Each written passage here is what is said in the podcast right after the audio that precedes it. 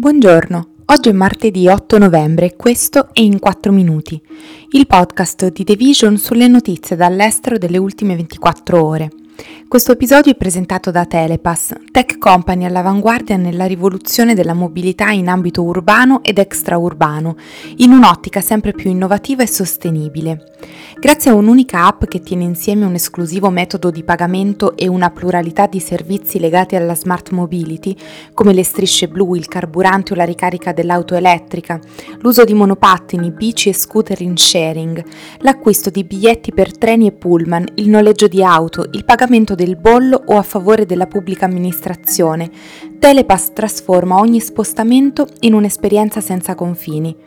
Oggi parleremo delle ultime ore prima del voto americano delle elezioni di metà mandato, dell'Egitto che chiede ai cittadini di fare meno figli e della conferenza sul clima tra la guerra e la crisi economica. Sono le ultime ore prima delle elezioni di metà mandato negli Stati Uniti, che sono la fotografia della risposta degli americani alle politiche intraprese dal governo in carica. In questo caso alle scelte dell'amministrazione Biden tra la pandemia, il caotico ritiro dall'Afghanistan, la guerra in Ucraina, la crisi economica. Stando agli ultimi comizi pubblici, i democratici si sono aggrappati fortemente alla base più moderata, mentre i repubblicani hanno visto ampliare la loro. Solitamente nelle elezioni di metà mandato il partito al governo perde la maggioranza in una delle due Camere del Congresso americano. Questa volta i democratici rischiano in entrambe, con la Pennsylvania uno degli stati in bilico. Per il Senato ai repubblicani serve conquistare un solo seggio per vantare la superiorità nei numeri, alla Camera 5 e qui i democratici restano comunque i favoriti. In Florida c'è qualcosa da segnalare.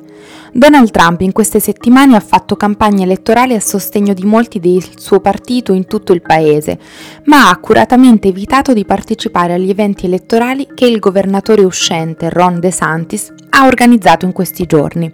La ragione è una. Trump non vuole trovarselo come suo sostituto alla leadership del partito. Nonostante le indicazioni, quasi tutto è ancora possibile nelle elezioni di medio termine di quest'anno.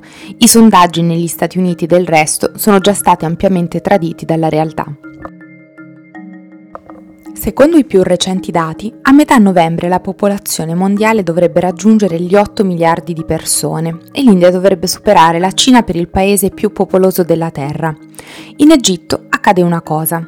Il governo ha chiesto alle famiglie di fare meno figli e ha speso negli ultimi anni milioni di dollari cercando di convincerle e vedendo nelle famiglie numerose una minaccia.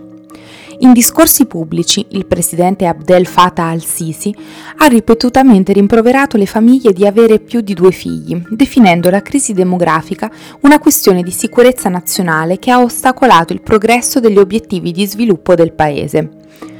L'ansia di lunga data dello Stato per la natalità è condivisa da molti altri paesi africani, dove le risorse naturali e i servizi sociali faticano a tenere il passo con ra- la rapida crescita della popolazione. La Nigeria ha più del doppio degli abitanti dell'Egitto. La popolazione dell'Etiopia, da tempo in lotta con l'Egitto per l'accesso al Nilo, ha raggiunto i 121 milioni. In Africa vive già più di un miliardo di persone. Entro il 2050 si prevede che la popolazione di almeno 26 paesi africani raddoppierà.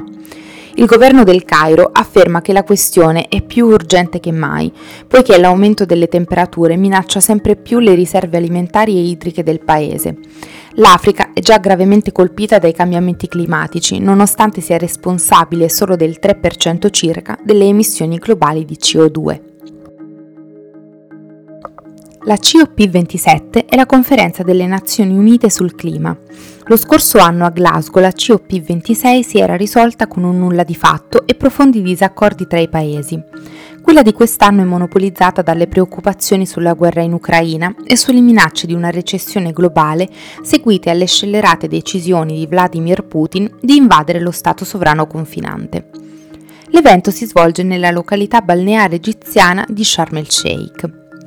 Secondo quanto spiegato dagli organizzatori, l'incontro in Egitto di quest'anno sarà più piccolo del precedente e meno ambizioso, con il paese ospitante che ha esplicitamente fatto presente che l'attenzione di tutti dovrebbe essere concentrata sull'attuazione delle promesse già messe in campo.